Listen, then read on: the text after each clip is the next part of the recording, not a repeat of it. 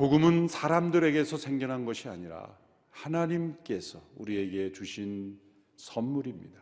어떤 개인이나 집단, 어느 민족, 어떤 사람들의 회의와 의논과 토론을 통하여 만들어낸 것이 아니라 천지를 창조하시고 그리고 세상을 심판하실 때 그 심판 이전에 우리를 구원하시는 하나님께서 우리에게 주신 선물입니다. 사도 바울을 통하여 우리에게 이 복음이 명확하게 드러났습니다. 바울은 자신이 갈라디아 교회 성도들에게 보낸 이 편지에서 자신이 전한 이 복음이 아닌 다른 복음을 전하는 이들로 인하여 그는 분노했고 그들을 책망했습니다. 갈라디아서 1장 1절로부터 사람에게서 난 것이 아니라는 것을 강조하는 것은 예수 그리스도의 이 십자가의 죽음과 부활을 통해서 인간을 죄로부터 자유케 하시고 의롭게 하시는 이 하나님의 구원은 사람이 상상조차 할 수 없는 사람이 만들어낼 수 없는 인간의 지식과 계획이 아니라는 것. 오직 완전하신 하나님의 뜻과 지혜로만 가능한 것임을 그는 다시금 강조하고 있는 것입니다.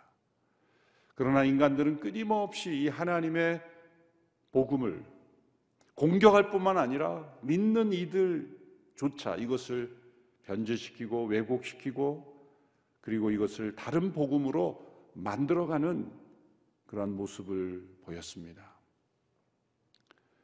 똑같은 성경을 가지고 그리고 교회라는 이름으로 함께 모였지만 교회 역사를 통해 사도 시대부터 지금에 이르기까지 끊임없이 인간은 자신들의 생각을 가지고 이 복음을 왜곡시키고 변질시켜 왔습니다.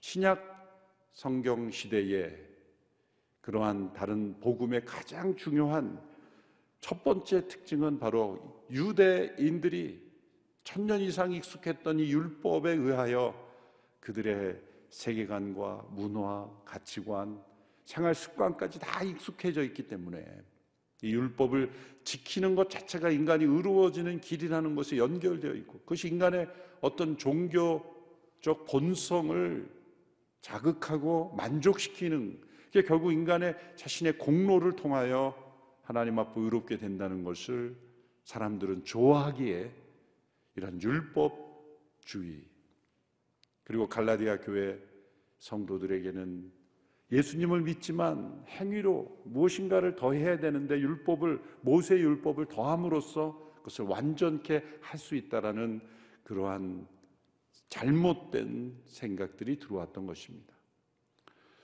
또 요한 서신의 내용들을 보면 그 이후로 이방 세계에서는 헬라 세계에 있었던 익숙했던 사람들은 영지주의라고 하는 이 플라톤의 이원론에 근거해서 영혼은 선하고 육체는 악하다고 하는 그러한 영지주의 그런 기본 그것을 기본으로 하여서 예수님이 육체로 오셨다. 하나님의 아들이 육신을 입으셨다라는 성육신을 받아들일 수가 없었다는 거죠. 교묘히 육체를 입긴 입었으나 잠시 입었을 뿐이다. 완전히 인간의 육체를 입을 수가 없다. 육체로 나타나신 것처럼 잠시 입으신 것처럼 보였을 뿐이다. 그래서 가현이라고 가연설. 십자가에 못 박히신 예수님 어떻게 하나님의 아들이 육신을 입으며 그렇게 저렇게 무능하게 무기력하게 고통을 받을 수 있을까? 받아들일 수가 없었던 거예요. 그것은 이 이원론의 헬라 사상에 물들어서 그 시각으로 예수님을 보니 예수님의 성육신을 또한 받아들일 수가 없었던 거예요. 유대인들은 모세의 율법에 묶여 있고 헬라인들은 이런 이원론에 묶여 있고 역사가 흘러가면서 때로 사람들은 예수님을 우리에게 불을 가져다 주는 어떤 번영을 가져다 주는 구원자로서 생각. 어떤 사람들은 세상을 전복시키는 혁명을 가져다 주는 예수님으로 생각하고 또한 어떤 사람들은 예수님이 우리의 질병만을 고치는 그런 예수님으로만 생각하고 예수님의 모든 교훈과 하나님의 나라에 대한 그러한 교훈은 다 생략한 채 나의 문제, 나의 질병, 나의 내가 해결하지 못하는 그 어떤 것을 해결해 주는 요술상자 같은 예수님으로 바꾸어 버리는 것. 모든 모습들이 다 복음을 변질시키는 것입니다. 예수님의 십자가의 죽음으로 우리의 죄를 대속하시고 그분의 부활하심으로 우리에게 하나님의 의가 덧입혀져서 하나님의 자녀가 되고 그 하나님 나라의 백성이 되는 모든 것에 인간의 어떤 것도 개입할 수 없고 인간의 어떤 노력도 포함되지 않고 오직 하나님의 전적인 은혜로 우리에게 주시는 이 은혜의 복음을 사람들은 끊임없이 변질시키고 있습니다. 우리나라에도 이 복음이 들어온 이후로 과거에 이 땅에 있었던 무속신앙, 또 불교, 유교, 주작, 뭐 이런 많은 사상들이 내재되어 있습니다. 삶의 습관 속에 있습니다. 과거의 전통, 조상으로부터 내려오는 전통 속에 스며들어 있습니다. 그래서 겉은 크리스천입니다. 예수님 믿고 교회 출석합니다. 등록교인님이 함께 활동합니다. 그런데 양파 껍질을 벗기듯이 한꺼풀을 벗기면 그 안에는 엄청난 유교적 사상이 들어있고 한꺼풀을 벗기면 또 불교가 들어있고 또 한꺼풀을 벗기면 그 안에 무속신앙이 들어있고 우리의 생각, 우리의 모든 삶의 습관, 나의 선택에 이르기까지 예수 그리스도의 십자가의 복음에 근거한 것인가를 우리는 끊임없이 자신을 되돌아 보아야 합니다. 사도 바울은 자신이 전한 복음이 하나님께서 직접 자신에게 주신 것이요.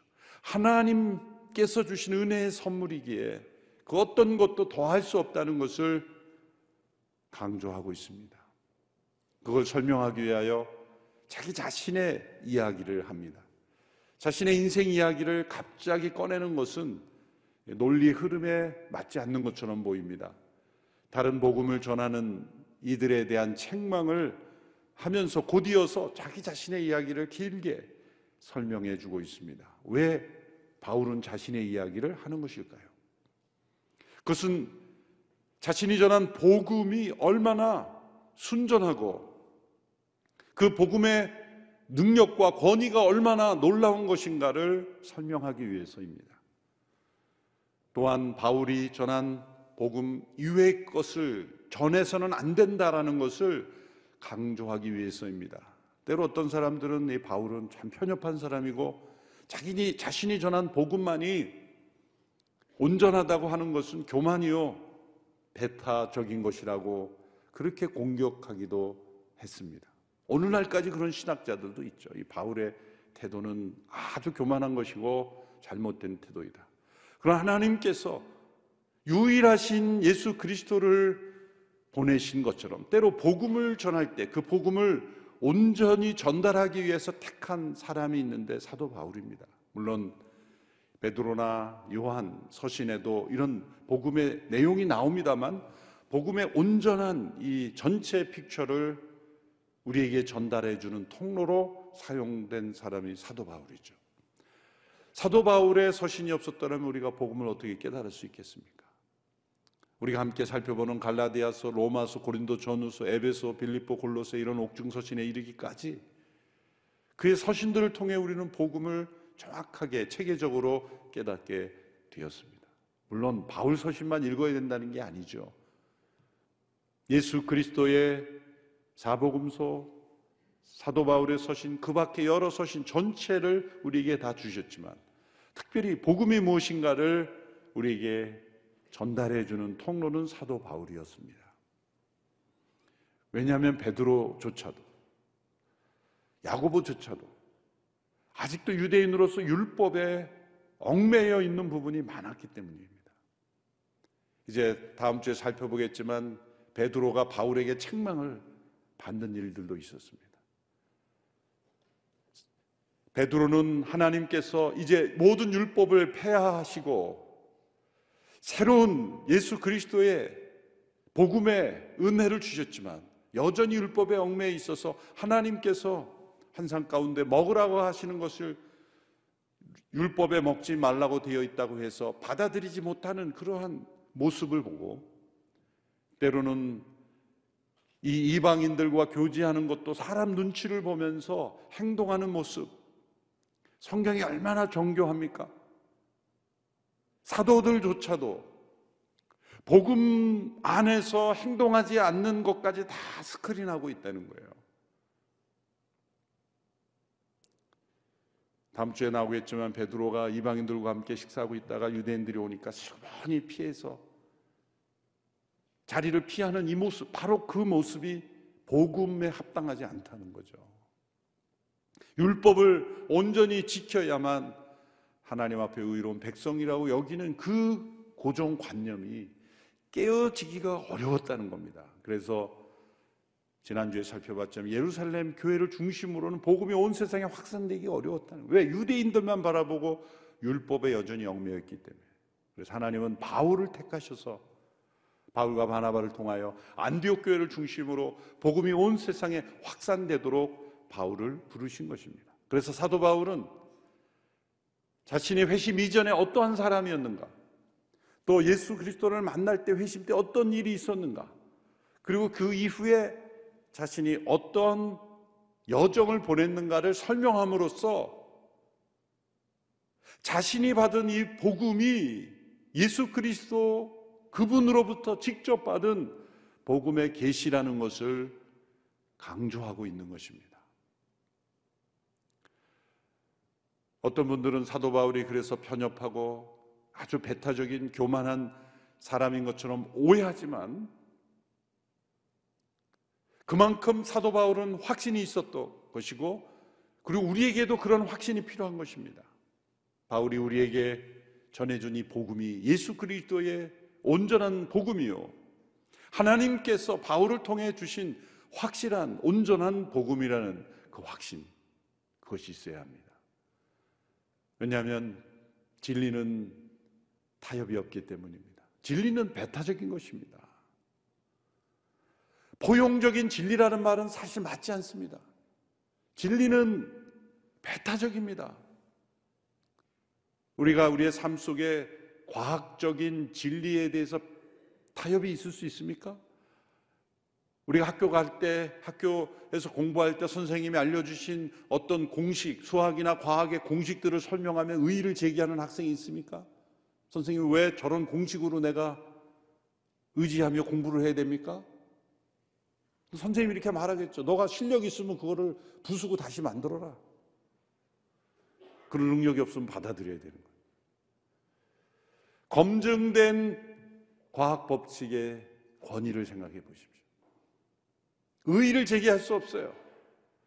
가장 단순한 산수의 계산의 더하기, 빼기, 나누기, 곱하기의 법칙에도 예외가 없어요. 그래서 우리는 구구단을 암기해야 되는 거예요. 구구단을 깊이 묵상하고 다른 가능성을 생각하는 경우가 있습니까? 어린 자녀가 엄마에게 엄마 왜1 더하기 1은 2밖에 없어? 왜 3은 안 돼? 왜 4는 안 돼? 뭐라 그래요? 그냥 외워 임마. 그렇게 말할 수밖에 없는 거예요. 받아들여야 되는 거지. 다른 가능성을 생각할 수가 없는 거예요. 그런 가능성이 나올 수 있었으면 벌써 나왔죠, 역사 속에. 진리는 배타적인 것입니다. 예수 그리스도의 복음만이 유일한 구원의 길이라는 것은 진리이기 때문에 배타적인 거예요. 그래서 사도 바울은 자기 자신에게 주어진 이 복음의 진리를 깊이 확신했을 뿐만 아니라 그것을 전해줄 수밖에 없는, 전할 수밖에 없는 이 바울의 간절함을 우리는 이해하면서 이 말씀들을 우리가 보아야 되는 거예요. 먼저 회심 이전에 바울이 어떠한 삶을 살았는지를 보십시오. 그는 유대교에 있을 때 행하였던 잘못된 행위를 소개함으로써 복음의 권위를 지키고 있는 것입니다. 자신이 얼마나 이 복음을 대적했고 예수 그리스도를 믿는 이들을 핍박했는가? 자신이 얼마나 열정적인 박해자였는가를 설명하고 있습니다. 자신의 허물과 죄를 드러내는 것만큼 괴로운 일은 없습니다. 바울도 자신의 과거를 말하는 것은 즐거울 리 없었을 겁니다. 그러나 왜 말할 수밖에 없습니까? 이것이 하나님께서 자신을 직접 부르셔서 변화시키셔서 깨닫게 하신 복음이라는 것을 설명하기 위하여 자신의 이야기를 하고 있는 것입니다. 그는 소위 안티기독교의 원조라고 말할 수가 있습니다. 스테반 집사님이 첫 번째 순교자가 되셨을 때 바울은 그 곁에 있었습니다. 바울의 이름을 거기에 기록한 것은 단순한 구경꾼이기 때문이 아니라는 것입니다. 이 스테반 집사님이 순교하는 데 있어서 사람들을 선동하고 또 사람들을 부추기는 데 중요한 역할을 했다고 보는 것이 정확합니다. 스테반이 순교한 이후에 예루살렘 교회 성도들이 흩어졌지만 그래서 예루살렘에는 거의 그리스도인들을 찾아보기 어려운 상태에 됐지만 바울은 거기에 만족하지 않았어요. 그래서 흩어진 성도들까지 찾아서 스테반 집사님처럼 처리해야 된다라고 믿었습니다. 그래서 그는 담에색으로 갔던 것입니다. 대제사장이 바울을 파송한 게 아닙니다. 가서 잡아오라고 파송한 게 아니라 바울이 계획서를 세운 거예요. 아마도 가장 먼 곳에 있는 사람부터 잡아야 된다고 생각했을지 모르겠어요. 예루살렘부터 약 250km 떨어진 일주일 이상을 가야 하는 먼 거리임에도 그는 계획서를 세워서 대제사장에게 결제를 받고 출장을 간 겁니다. 자기가 자신이 했어. 그 정도로 그는 열심히 예수님을 믿는 사람들을 핍박하고 그것이 자신이 신앙이라고 생각했고 하나님을 믿는 믿음의 도리라고 생각했던 겁니다. 가장 열성적으로 율법을 따랐고 가장 열성적으로 예수님을 믿는 이들을 핍박했던 자기 자신. 그래서 바울이 복음을 전하면서 가장 어려움을 주었던 것은 바로 그때 그의 과거의 행적이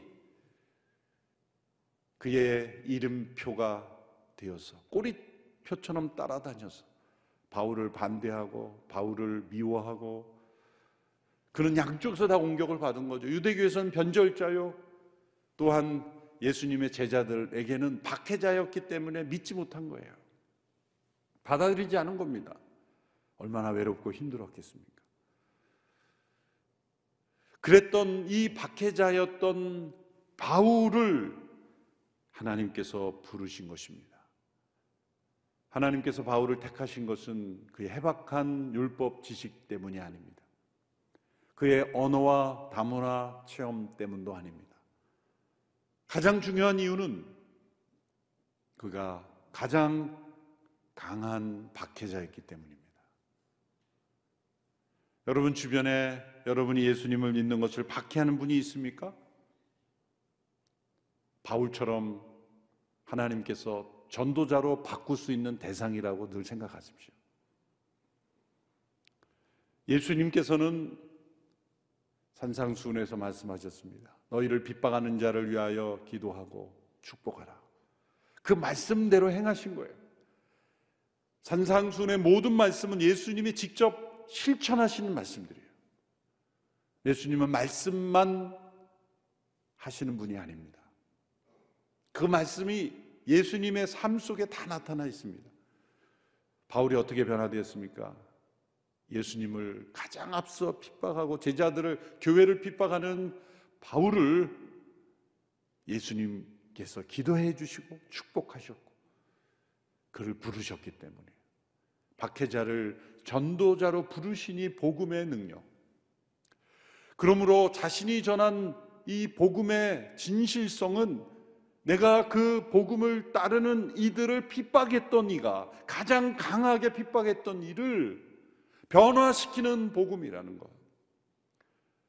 그러므로 그것을 따르지 말아야 될 이유를 가장 잘 내가 알았다고 생각했고 그렇게 사람들을 설득했던 내가 전하는 복음이니 그것은 분명한 복음이다라고 말하고 있는 것입니다. 역사상 많은 변증가들, 복음을 전하는 전도자들이 처음에는 복음을 부정하려고 노력했던 사람들일 경우가 많습니다. 배너라는 유명한 작품을 쓴 사람도 그랬고 신약 성경의 이 사실성, 역사성을 부정해 보려고 예수님의 부활을 부정해 보려고 성경을 탐구했던 사람들이 다 뒤집어져서 오히려 증거자로 된 경우가 많습니다. 우리나라 한국 역사에서도 한국의 사도 바울이라고 불리는 이기풍 목사님이 그러한 분이었습니다. 그분은 가난한 농민의 아들로 태어나 분노가 많았어요. 그러나 명석한 그런 지능이 있었던 분이라고 합니다. 사무엘 마펫 선교사님에게 평양 거리에서 돌을 던져서 얼굴을 턱을 망가뜨릴 정도로 폭력적으로 반대했던 사람이었어요. 장대현 교회를 건축한다고 하니 깡패들을 동원해서 공사 현장에 가서 다 부숴버리는 그런 사람이었어요. 그런 어느 날 그에게 환상이 보여지고 바울을 부르신 것처럼 기풍아 기풍아 내가 왜 나를 핍박하느냐 너는 나의 복음의 증인이 될 것이다라는 그것을 체험했음에도 불구하고 굴복하지 않았어요. 후에 그가 청일 전쟁 피해 원산에 가 있을 때 원산에 스왈렌 선교사님이라는 분이 거리에서 이기풍 목사님에게 죄를 회개하고 예수 믿으라는 그 거리 전도에 무너진 거예요. 그래서 1907년 부흥이 일어났던 그 해에 장대현 교회에서 일곱 명의 첫 번째 장로교 목사들이 목사 안수를 받을 때 7인 중에 한 사람으로 목사가 되었죠. 그런 거리 평양 거리마다 전도하였고 제주도에 이르기까지 그는 전국을 다니며 복음을 전하는 전도자가 되었습니다.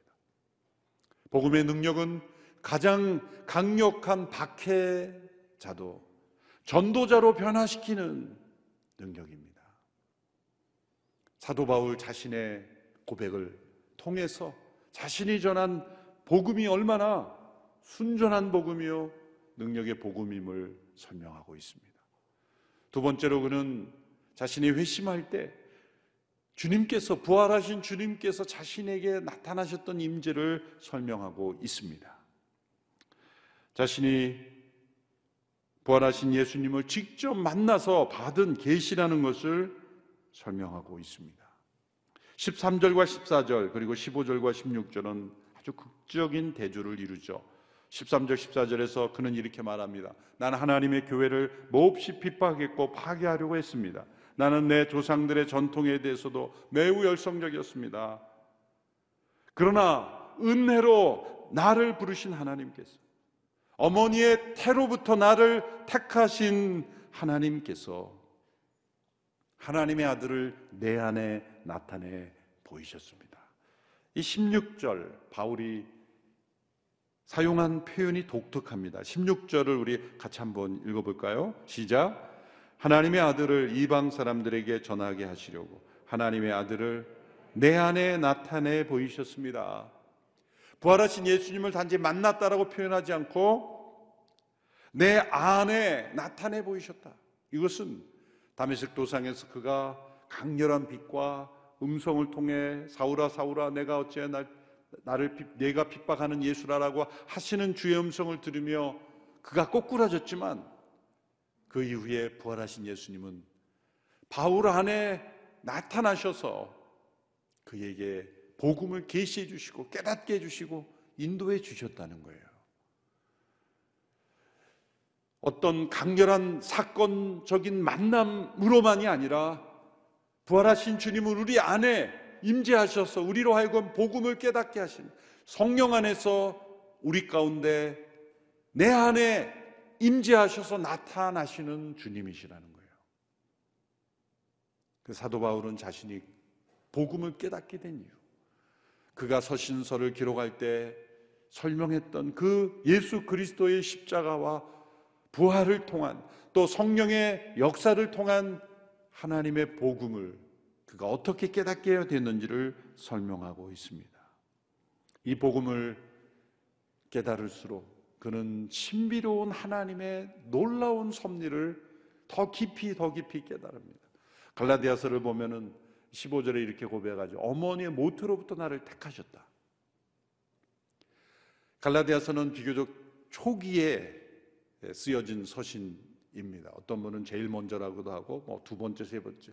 중요한 것은 정확한 순서는 알 수 없을지라도 초기라는 것은 분명해요. 초기에는 어머니 모태로부터 나를 택하셨다 그러는데 비교적 사도 바울의 후기에 쓰여진 서신이 옥중 서신들, 에베소, 빌립보, 골로새서들. 그런 에베소에서는 이렇게 고백합니다. 창세 전부터 그리스도 안에서 나를 택하셨다. 갈라디아서는 모태로부터 택하였다 그러는데 에베소에서는 창세 전부터 이것은 틀렸다는 게 아니라 고백이 깊어졌다는 거예요. 또한 자기 자신의 모습도 자기 자신의 죄성도 더 깊이 발견합니다. 초기에는 사도부들 중에 지극히 작은 자다. 고린도 전후서에서는 그렇게 고백하죠. 사도 중에 지극히 작은 만삭 되어 나지 못한 자다. 그런데 후반부로 갈수록 이렇게 고백합니다. 죄인 중에 내가 괴수다. 하나님 앞에 내가 얼마나 죄인인지를 더 깊이 더 깊이 체험하고 있다는 거예요. 여러분 예수님을 믿고 복음 안에 거하면 거할수록 우리가 발견하는 건 무엇입니까? 내가 얼마나 의인인가가 아니라 내가 얼마나 죄인인가. 예수님의 십자가 없이는 나는 한순간도 살 수 없다고 고백하는 것. 하나님께서 나를 값없이 의롭다 하시지 않았더라면 나의 모든 노력으로는 도저히 하나님 앞에 설 수 없는 존재라는 것.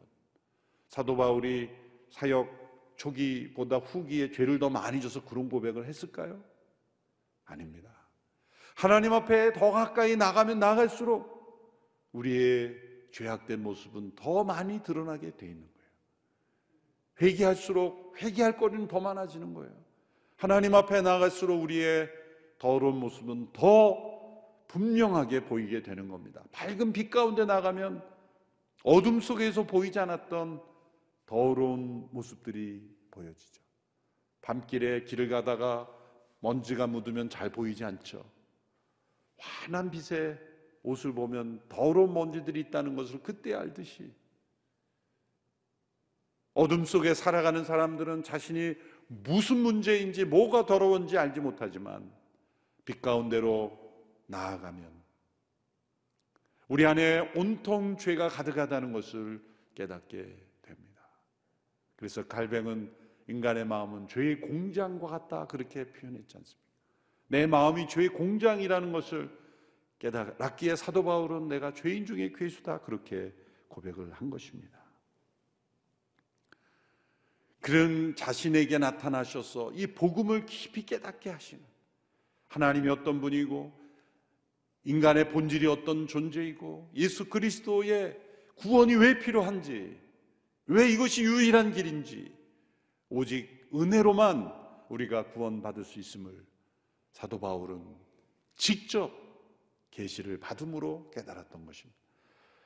그래서 셋째로 그는 회심 이후에 자신의 행적을 설명하며 이 복음의 권위를 또 지키고 있습니다. 자신이 어떤 여정을 보냈는지 부활하신 예수님을 만난 후 그가 어떤 여정을 보내고 있습니까? 그는 자신의 행적을 아주 상세하게 기록합니다. 그래서 이 기록이 참 중요해요. 사도 바울의 그 전체의 삶과 사역을 깨닫는, 파악하는 아주 중요한 열쇠가 되죠. 세 가지 알리바이를 설명합니다. 첫째로 회심 후에 곧바로 아라비아로 갔다. 17절의 말씀을 보십시오. 나보다 먼저 사도가 된 사람들을 만나려고 예루살렘으로 올라가지도 않았습니다. 나는 곧장 아라비아로 갔다가 다시 다메섹으로 되돌아갔습니다. 그는 이 다메섹 도상의 체험 직후에 예루살렘으로 가지 않았다. 곧장 아라비아로 갔다. 이 아라비아와 다메섹에서 3년을 집거합니다. 어떤 분들은 바로 복음을 전했을 것이 말하지만 그렇지 않을 것이만, 것이 더 가능성이 높습니다. 그는 이 3년 동안 아까 설명한 대로 내 안에 하나님의 여들을 나타내 보이셨다.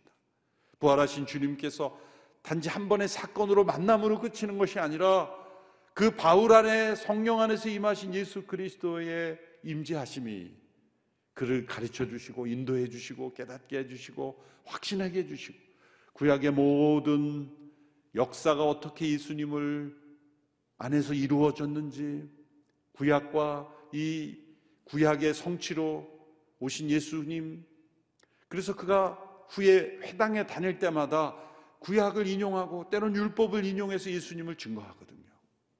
연구했다는 겁니다. 계시를 받고 정리했다는 겁니다. 이 3년의 기간을 그래서 우리는 흔히 아라비아의 3년 신학교다. 광야 신학교를 그가 이 기간 동안을 보냈다고 그렇게 말하죠. 이것을 왜 말합니까? 내가 사람에게서 배우지 않았다는 것을 말하고 있는 겁니다. 두 번째 알리바이는 그 3년을 보낸 이후에 15일 동안 예루살렘을 방문했다고 말합니다. 예루살렘을 방문한 것은 맞다. 가긴 갔다. 그러나 15일만 갔다. 정확하게 날짜까지 말하죠. 18절, 19절을 보시면 3년 뒤 나는 개발을 만, 개발은 베드로죠. 예루살렘으로 올라가서 그와 함께 15일을 지냈습니다. 그리고 사도들 가운데 주의 형제 야고보에는 어느 누구도 만나지 않았습니다. 강조하고 있습니다.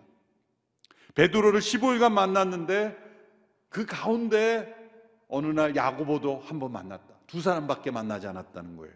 어느 누구도 만나지 않았다. 왜 만나지 않았을까요? 사실 바울이 만나고 싶지 않아서 안, 만난 건 아니었을 거예요. 안 만나 줬을 겁니다. 베드로는 대표 때문에 만난 것이고 야고보는 예수님의 형제이기 때문에 어쩌면 만나 줬을 거예요. 그런데 다른 사도들은 바울에 대한 편견, 그는 박해자였다. 스테반 집사가 죽을 때 그는 음흉한 미소를 지고 그것을 당연하다고 여기며 스테반 집사의 죽음을 기뻐하는 저 사람이 어떻게 우리와 같은 제자가 되고 사도가 될 수 있느냐라고 생각해서 그때부터 그들은 바울이 죽기를 금식기도 한 사람들도 있었을 거예요. 저 사람이 사라져야 우리가 마음껏 신앙생활 할 수 있다고 생각하는 사람도 있었을 거예요. 그 사람이 어느 갑자기 예수님을 만나고 왔다고 만나자고 하니 만나고 싶겠습니까? 아마 안 만나줬을 거예요.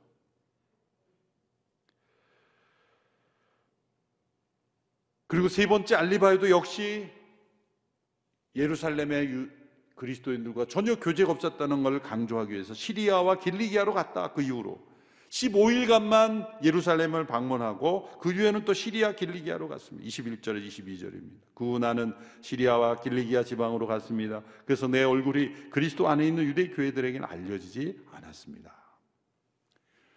그 이유는 예루살렘의 여러 회당을 다니며 복음을 전할 때 유대인들이 이제 죽이려고 한 거예요. 정통 유대인. 과거에 이 바울을 잘 알았던 유대인들이 아마 대체사장과 지도자들이 변절자이니 처리하라고 지시를 내렸는지 죽이려고 하니 이제 피하여 가이사라로 가고 결국 다소까지 가죠.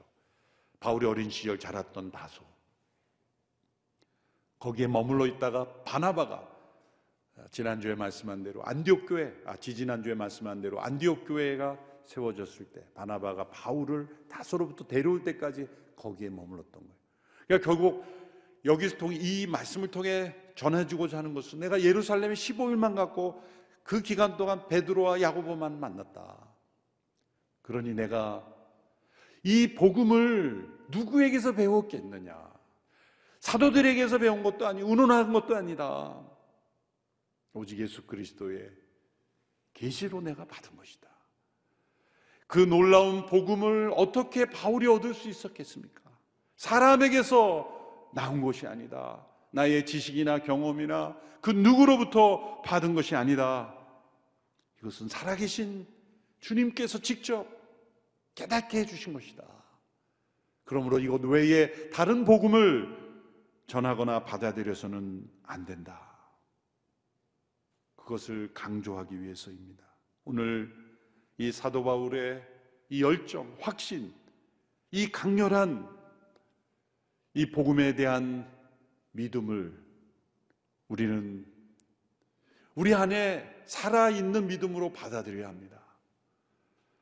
바울이 이처럼 자신의 인생의 여정까지 고백할 정도로 분명한 예수 그리스도의 복음, 십자가에서 예수님이 죽으심으로 우리의 죄를 온전히 사하시고 그분이 부활하심으로 우리를 값없이 의롭다 하시고 우리에게 성령이 임하심으로 그 부활의 생명으로 우리가 살아가도록 역사하시는 이 복음에는 어떤 인간의 생각도 노력도 공로도 더하여질 수 없는 오직 은혜의 복음만이 우리를 살리시는 복음임을 우리는 확신해야 하는 것입니다.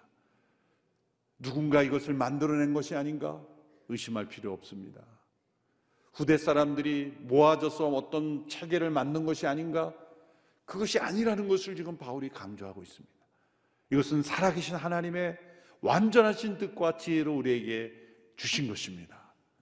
그러므로 이 복음을 믿고 의지하는 자에게는 바울이 박해자가 전도자가 된 것처럼 그 어떤 사람도 변화가 되는 은혜의 복음이기에 그 복음을 통해 능력이 나타날 줄로 믿습니다. 이 복음에 대한 깊은 확신과 열정을 우리가 회복하는 우리 모두가 되기를 축원합니다. 기도하겠습니다. 살아계신 하나님 아버지 바울을 통하여 우리에게 예수 그리스도의 복음을 분명하게 온전하게 확실하게 전해 주심을 감사합니다. 바울에게 있던 이 복음에 대한 열정과 확신 그 능력이 우리에게도 온전히 전해지게 하옵소서. 예수님의 이름으로 기도하옵나이다. 아멘.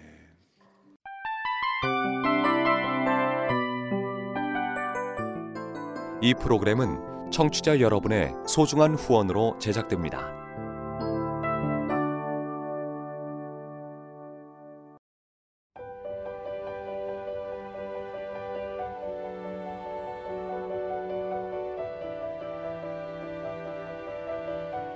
세상에는 수많은 교회들이 있지만 더 깊이 있는 말씀 강해를 찾기 위해 크기로만 교회를 선정하지 않습니다. 보다 좋은 영적 콘텐츠를 더 많이 나누기 위해 방송비를 받지 않습니다. 1년 365일 복음만 전하고 싶어서 우리는 광고를 하지 않습니다. 온누리의 복음을 땅끝까지 CGN TV와 함께 땅끝 성교사가 되주세요